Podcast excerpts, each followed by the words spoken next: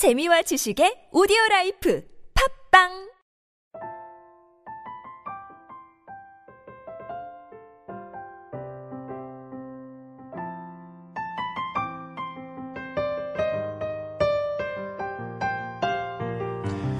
네, 안녕하세요. 만화에 대한 비정기 수다를 모으고 있는 개인 팟캐스트 조곤조곤 만화 박물지입니다. 지난 녹음에서 아주 오랜 시간이 지나서 이번에도 마찬가지로 죄송하다는 말씀으로 시작을 하게 될 것 같습니다. 저는 현재 네이버 웹툰으로 닥터 프로스트라는 심리 만화를 그리고 있는 만화가 이종범이고요. 음, 웹툰 라디오 시즌 2에서 어떤 교집합이라는 팟캐스트를 녹음하고 나서 남는 시간에 어떻게 해서든지 녹음을 해보자 라고 마, 음을 먹고 조만박을 이어서 녹음을 하게 되었습니다. 어, 오늘은 홍현식 작가님의 불편하고 행복하게 라는 2012년 작품 두 권짜리고요. 이 만화에 대해서 얘기를 좀 해볼까 합니다. 네. 음, 이 만화는 부천만화 대상을 수상한 작품이고요. 웅진 재미주의에서 나왔기 때문에 여러분도 쉽게 접할 수 있는 만화입니다. 어, 오늘 이 만화에 대해서 이야기를 하면서 만화의 줄거리와 어, 그 줄거리를 둘러싼 다양한 이야기들 그리고 이런 종류의 만화가 우리에게 줄 수 있는 어, 여러 가지 다양한 즐거움에 대해서 얘기를 좀 해볼게요. 네, 그럼 지금부터 시작해보도록 하겠습니다.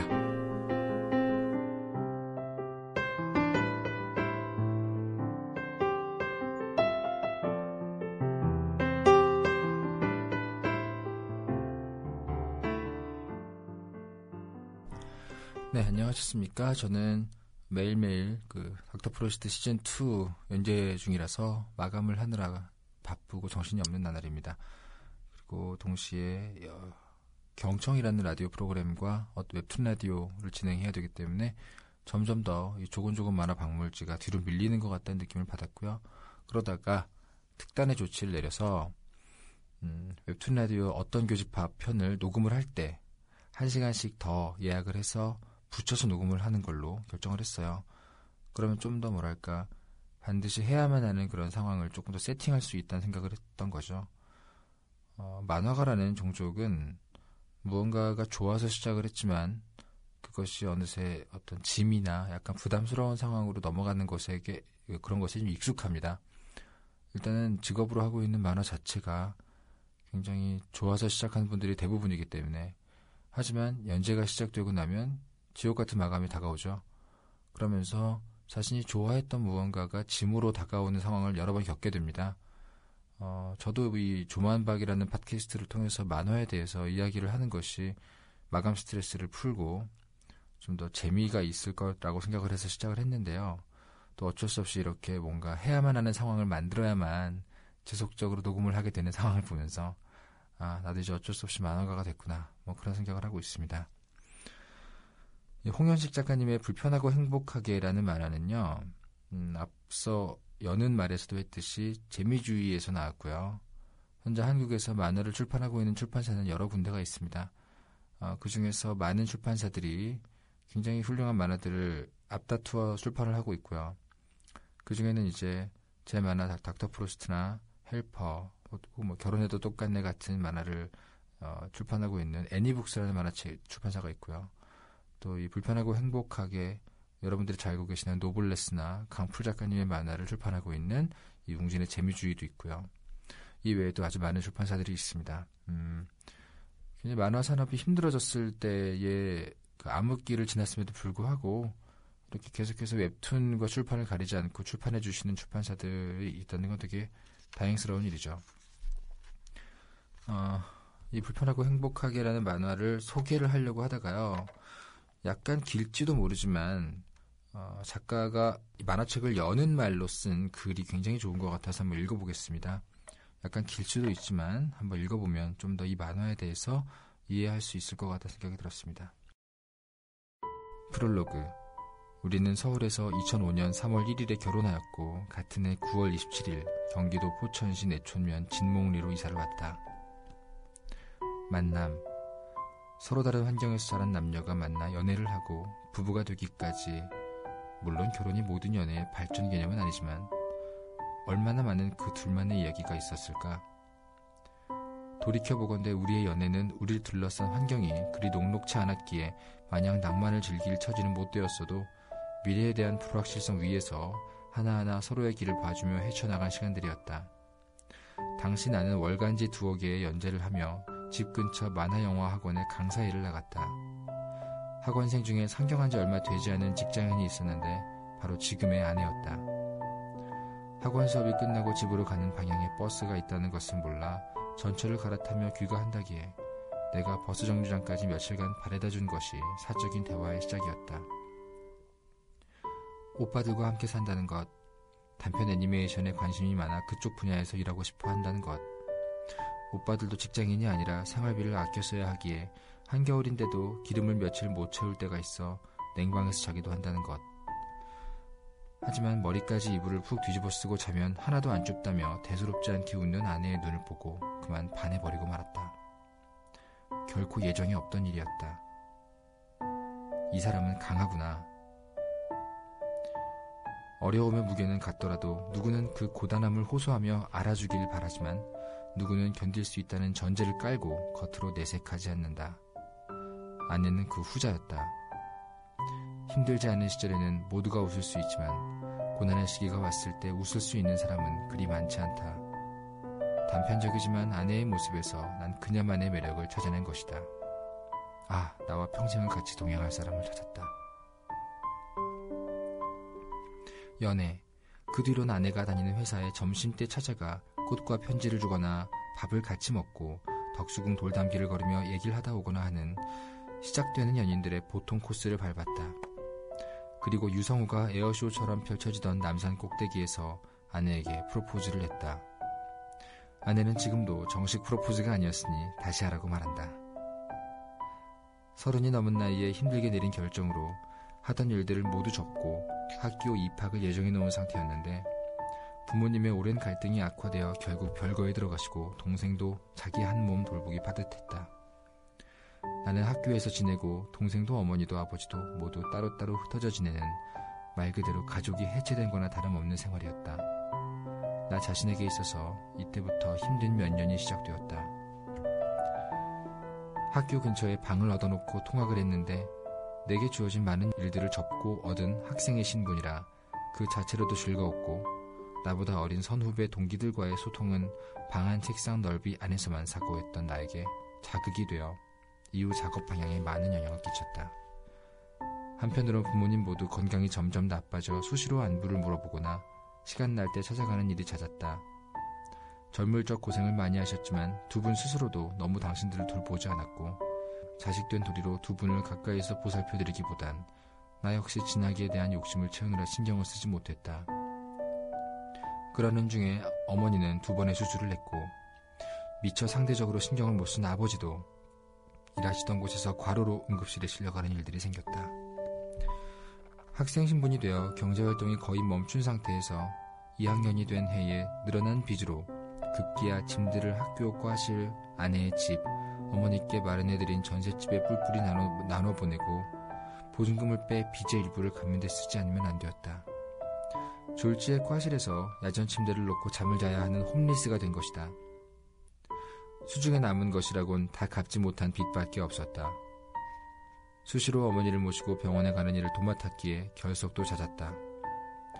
약간의 수입은 빚을 갚는 데에 쓰였다. 추운 과실에서 자기 힘들 땐 아내의 집에 오빠들 몰래 들어가 잠을 자고 새벽까지 빠져나오곤 했다. 역시나 아내의 방에선 입김이 나왔고 우리 둘은 머리끝까지 이불을 뒤집어 쓴 채 잠을 청했다. 이것도 여의치 않을 땐 혼자 지내는 선배의 집까지 눈 쌓인 거리를 걸어가 잠을 자거나 라면 한 끼를 얻어먹었다. 말 그대로 돈가식 서가숙이다. 집 없고 돈 없고 내 몸 하나 거두기 힘든데 아픈 부모 생각은 질기게도 나를 괴롭혔다. 병원에 갖다 줄 돈 한 푼 없는데 또다시 무슨 일이 생기면 병원비는 어떻게 구한단 말인가. 추위에 떨며 잠을 청할 땐 빨리 잠들기만 했다. 현실을 조금이라도 빨리 잊을 수 있게.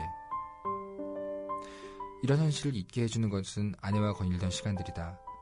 돈 없이도 즐길 수 있는 곳이 있다면 어디든 손을 잡고 함께 다녔다. 아내는 그렇게 내가 가장 힘들 때 의지할 수 있는 유일한 존재였다. 정작 나를 오랫동안 힘들게 한 것은 이런 아내와의 교제를 반대하는 어머니의 입장이었다. 이유 같지 않은 이유들로 반대를 하시는 터라 아픈 어머니의 의지를 꺾으려 하기보단 교제 사실을 숨기며 아내를 만날 수밖에 없었다. 최악의 상황까지 간다면 나는 지금 서 있는 자리에 모든 것을 버리고서라도 아내를 택하겠노라 다짐하였다. 결국 어머니 나, 나의 고집을 꺾지 못하였다. 어느 날 물으셨다. 네 아직 미니 만나고 있나? 한번 데려와 보거라. 이후로 아내를 만날 때마다 느꼈던 마음 한구석에 애잔하고 슬픈 감정 없이 둘만의 즐거운 미래를 생각할 수 있었다.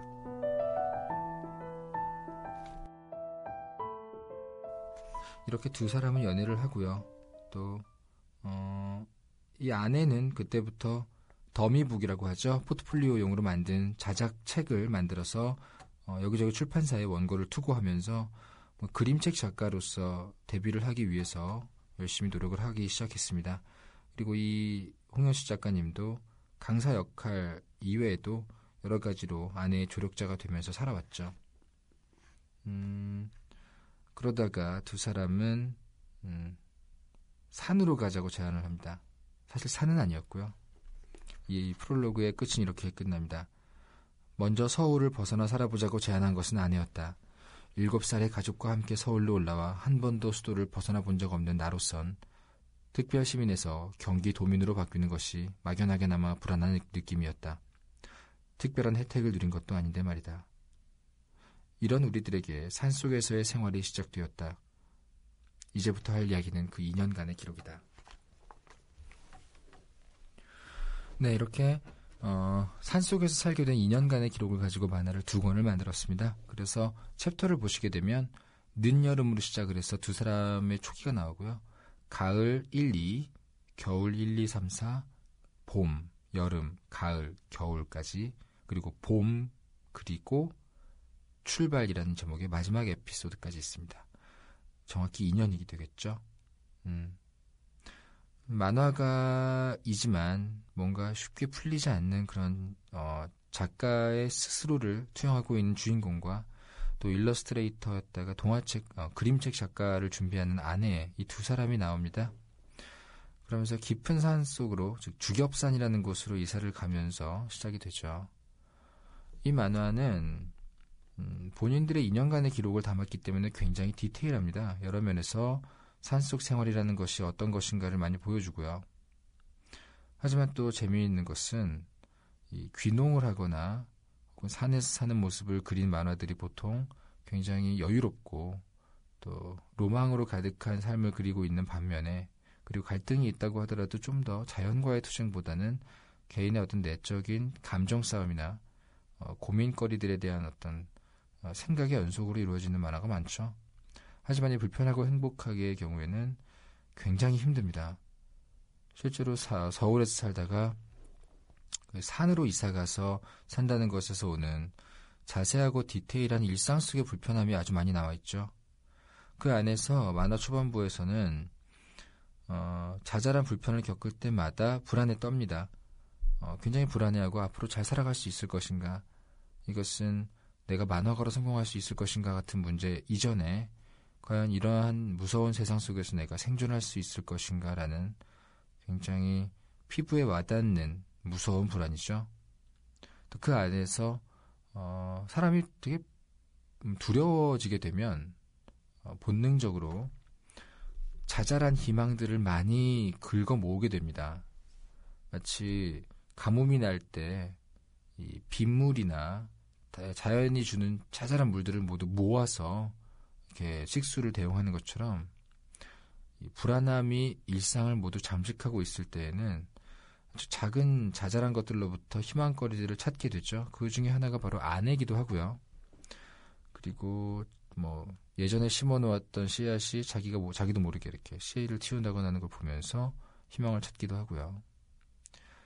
어, 그러면서 자연스럽게 제가 되게 좋아하는 소확행이라는 단어가 있죠. 작지만 확실한 행복. 이라는 단어고 무라카미 하루키의 책에 나온 이야기인데 그 소확행이라는 개념을 만화에서 많이 다루게 됩니다. 어, 직접 그 말이 나오는 건 아니고요. 분명히 작고 보잘 것 없어서 우리 같으면 일상 속에서 그냥 지나갈 수 있는 상황을 아주 확실하게 담보된 행복, 으로 해석하는 것이죠.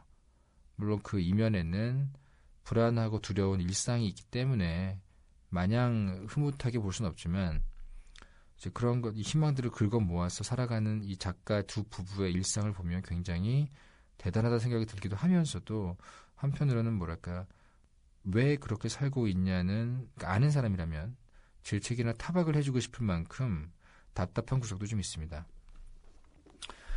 그렇게 한 권이 지나고 나서 두 사람은 적응을 하게 되죠. 점점점 음, 생활에도 적응을 하게 되고요. 하지만 그 와중에서 이 남자 만화가는 작가겠죠. 굉장히 신경이 쇠약해집니다. 자신의 작품이 잘 되지도 않고요.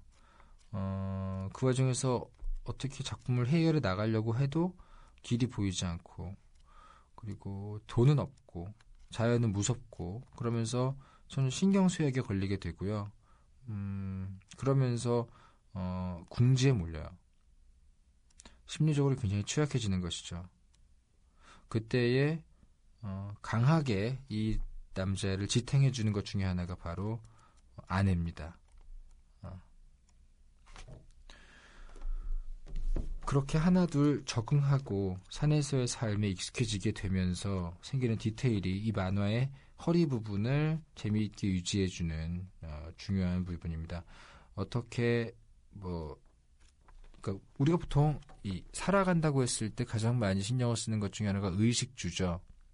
좀 이상한 말이지만 거꾸로 가장 많이 신경을 안 쓰는 부분이 의식주이기도 합니다. 왜냐하면 우리는 의와 식과 주가 어, 거의 자연스럽게 해결이 되는 게 당연한 환경에서 많이 살고 있습니다. 어, 독립하기 전에 학생일 땐 당연히 그렇고요. 독립해서 사는 초기 1년 정도는 물론 의식주에 신경을 쓰게 되지만 어, 돈을 벌고 사회의 일원으로 살아가면서 의식주에 대해서 그렇게 어, 신경을 곤두서가면서 신경을 써야 되지 않죠. 반면에 이렇게 산이나 특별한 자연에 자신을 내던진 사람들의 수기를 읽어보면 의와 식과 주가 얼마나 중요하면서도 당연하게 얻어지는 것이 아닌지를 어, 디테일하게 접할 수가 있습니다. 그 와중에 어, 어떻게 어떻게 같이 살게 된 참돌이라는 개에 대한 이야기도 나오고요. 또 이 집의 주인이었던 노 부부 얘기도 나오고 또 그 지역, 그러니까 주겹산 안에 별장처럼 지어진 집을 어, 관리하면서 제대로 살고 있는 것이기 때문에 그 주변에도 비슷한 집이 몇 개 있습니다. 만화의 후반부로 가면서 이들만의 자연 속에서의 삶의 침범하는 느낌을 가지고 있는 또 다른 어, 타자들이 나오고요. 그러면서 점점점 익숙해짐과 좌절을 반복해서 겪게 됩니다. 역시 이 만화의 가장 어, 클라이막스 부분은 그림책 공모전을 계속 준비하던 아내가 이 만화 내용 내내 준비하고 공모전을 내요. 그러다가 굉장히 커다란 그림책 공모전에서 대상을 타게 되죠. 이 아내가 대상을 타면서 느끼게 되는 두 사람의 감동은 사실 앞에 1권과 2권 중반까지 꽤 긴 분량 동안 반복됐던 어, 지루하고 힘들고 고된 일상의 스케치 위에서 딱 피어난 하나의 꽃처럼 화려한 감동을 주게 돼요. 어, 사실상 그 연출에서는 지금까지 연재되어 있는 모든 부분의 컷들이 대상이래요라는 말과 그 말을 들은 남, 남편의 배경으로 빼곡하게 차 있습니다. 그리고 아무 말 없이 서로 꼭 껴안죠. 어, 정말 잘 풀리지 않는 일상 같지만 미묘하게 자기 자리를 찾아가는 삶 속에서 이런 하나의 커다란 사건, 좋은 사건이겠죠. 아내가 대상을 타고 해외에 나가게 됩니다. 그리고 잠깐 동안 나가서 경험을 하고 오는 것이죠. 어, 그 속에서 느끼는 이, 이, 이 만화가의 어떤 자괴감이나 아내에 대한 미안함 같은 것들도 조금 더 큰 단위 위에서 하나로 해소가 되게 되고요. 음.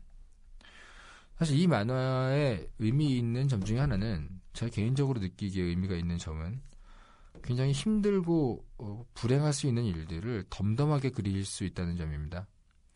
보통 우리가 극화라고 부르는 스토리가 있는 만화에서는 어, 다양한 연출법을 써서 독자를 만화 안으로 몰입시키죠. 그 안에는 클로즈업이라거나 뭐 효과선, 동세, 뭐 컷의 크기도 큰 변화를 주고요. 여러 가지 도구들을 사용해서 독자를 어, 독자의 정서 반응을 작가가 원격으로 조종하고 있는 거죠. 그것이 잘 되면 연출을 잘했다는 평가를 받고요. 그것을 좀 미숙하게 해서 독자가 쉽게 몰입을 하지 못하면 연출이 미숙하다는 얘기를 하게 되는 거죠. 이런 만화, 지금 불편하고 행복하게는 컷의 크기가 큰 변화를 가져오지 않습니다. 그러니까 약간 말투로 치게 되면 덤덤하고 조곤조곤하게 이야기하는 하지만 음, 꾸준히 이야기하는 느낌의 연출을 많이 씁니다. 갑자기 두 페이지 두 페이지짜리 full shot이 나오지도 않고요. 어, 작가가 그리고 있는 이 인물들과 독자 사이의 거리감이 물론 가끔 가다가 갑자기 가까워지기도 합니다만 그것은 보는 사람의 감정 반응을 극대화시키기 위해서 과도한 연출을 쓴다는 느낌보다는 그렇게밖에 그릴 수 없는 부분이기 때문이라는 느낌이 듭니다. 그런데 자신이 힘들었던 이야기를 덤덤하게 그려낼 수 있으려면 그 상황에서 좀 빠져나온 뒤에나 가능하다는 것을 우리는 알고 있죠. 누군가를 사랑하는 마음 한복판에 서 있을 때는 약간 눈이 멉니다. 보통 우리가 사랑의 눈이 멀었다는 말을 하는 것처럼 객관성을 잃어버리죠. 그 사람의 잘못이나 단점도 모두 좋은 식으로 해석을 하고 싶어지는 것처럼 우리가 어떠한 감정 한가운데 있을 때에는 그것에 대해서 굉장히 열을 올리면서 얘기를 하는 것에 익숙해집니다. 마치 남의 일처럼 덤덤하게 이야기를 풀어낸다는 것은 충분히 그 상황에서 한 발짝 빠져나와서 자기 자신과 자기 동반자인 아내, 그리고 그 두 사람이 살아가는 이 환경을 제3자처럼 덤덤하게 객관적으로 지켜보고 있는 관조자의 입장을 어느 정도는 획득하지 않았나. 그러면서 소위 말하는 자기 객관화가 어느 정도 된 상태에서 이 만화가 나오는 게 아닐까라는 생각이 듭니다. 또 한편으로는 자기 객관화가 다 되었기 때문에 이런 만화를 그린 게 아니라 이 만화를 작업하는 과정, 과정에서 작가가 자신과 자신의 삶을 돌아보는 인식을 객관적으로 바꿔나간 걸 수도 있겠죠. 즉, 이 작품은 작가의 어, 자기 객관화의 결과일 수도 있고요. 혹은 작가가 자신을 바라보는 시선이 객관적이 돼서 이 작품이 나온 걸 수도 있죠. 그 선후 관계는 제가 모르겠습니다만은 분명한 거 하나는 우리는 너무나 자극적인 이야기 그리고 독자를 몰입시키기 위해서 화려한 수사를 쓰는 만화 작품들에 길들여져 있습니다. 그 와중에서 이런 삶도 있다 하면서 덤덤하게 자신의 얘기를 풀어나가는 만화들, 이야기들도 굉장한 가치와 매력을 가질 수 있다는 거, 그것을 보여주는 작품이라는 거죠. 무엇보다도 그 이야기가 담고 있는 내용 자체가 굉장히 우리의 일상에서 많은 부분 보고 배우거나 보고 공감하거나 보고 느끼거나 할 수 있는 그런 어떤 어, 농밀한 육즙으로 가득 찬 내용이기 때문에 가능할 겁니다. 그래서 이런 생각을 하게 됩니다. 뭔가 어, 빈수레가 요란하다는 말이 갑자기 떠오르면서 내가 하고 있는, 내가 살고 있는 삶이나 내가 느끼는 것들 자체가 굉장히 가치 있는 거라면 굳이 화려한 수사를 덧붙이지 않아도 네 컷 만화 연작으로라도 충분히 독자를 감동시킬 수 있지 않나라는 생각을 좀 하게 됐고요. 반대로 또, 음, 물론 이 말에는 여러분들이 반대할 수도 있습니다. 어, 좋은 이야기를 더 좋게 전달하기 위해서 연출을 화려하게 쓰는 게 뭐가 나쁘냐라고 말씀을 하실 수도 있겠죠. 어, 저는 뭐 그 말 중에 어떤 것이 정답이라고 생각하지는 않습니다. 다만 음, 언제나 거기는 어울림이라는 문제가 존재하죠. 음. 그리고 2년간의 삶의 기록이라는 이야기는 누가 뭐래도 굉장히 뭐랄까 자극적인 삶의 연속보다는 다큐멘터리나 인간극장 같은 톤이 연상이 되죠. 그런 면에서 보자면 이 음식에 어울리는 멋진 그릇을 찾아내었다라는 생각을 작가가 하지 않았을까라는 생각을 조심스럽게 해봤습니다. 네, 어, 오늘은 불편하고 행복하게라는 홍현식 작가님의 두 권짜리 만화 2012년 재미주의에서 나왔고요. 두 권의 이야기가 담고 있는 2년간의 부부의 기록에 대해서 얘기를 나눠봤습니다. 어, 잠깐 정작 얘기를 해보니까 제가 뭐, 뭐 되게 많은 얘기를 한 것 같지는 않은데요. 이 방송을 들으시는 분들이 혹시나 관심이 가서 이 불편하고 행복하게라는 두 권짜리 만화를 한번 사서 읽어볼 마음이 들었다면 그건 제가 아주 기쁠 것 같습니다. 네, 지금 굉장히 날씨가 좋아져가지고요. 2013년이 본격적으로 이제 봄부터 시작하는 느낌을 받습니다. 저는 연재 한복판에 들어가서 몸도 좀 힘들고요. 여기저기 아프기도 하고 가끔씩 굉장히 마음이 척박해질 때가 있는데요. 그럴 때 음, 오늘 방송한 얘기처럼 좀 더 작지만 확실한 행복감들을 좀 찾아서 저 자신에게 뭔가 상을 주면서 살아가야 될 것 같다 생각을 좀 합니다. 네, 그러면 이제부터는 조만박도 조곤조곤 만화 박물치도 예전처럼 기약 없이 나올 것 같진 않고요. 제가 조금만 노력을 한다면 아마 웹툰 라디오가 진행이 되면서 곁다리로 같이 계속해서 녹음을 하게 될 것 같다는 약속은 아니고요. 약속은 지켜야 되니까 예상, 추측을 좀 해보고 있습니다.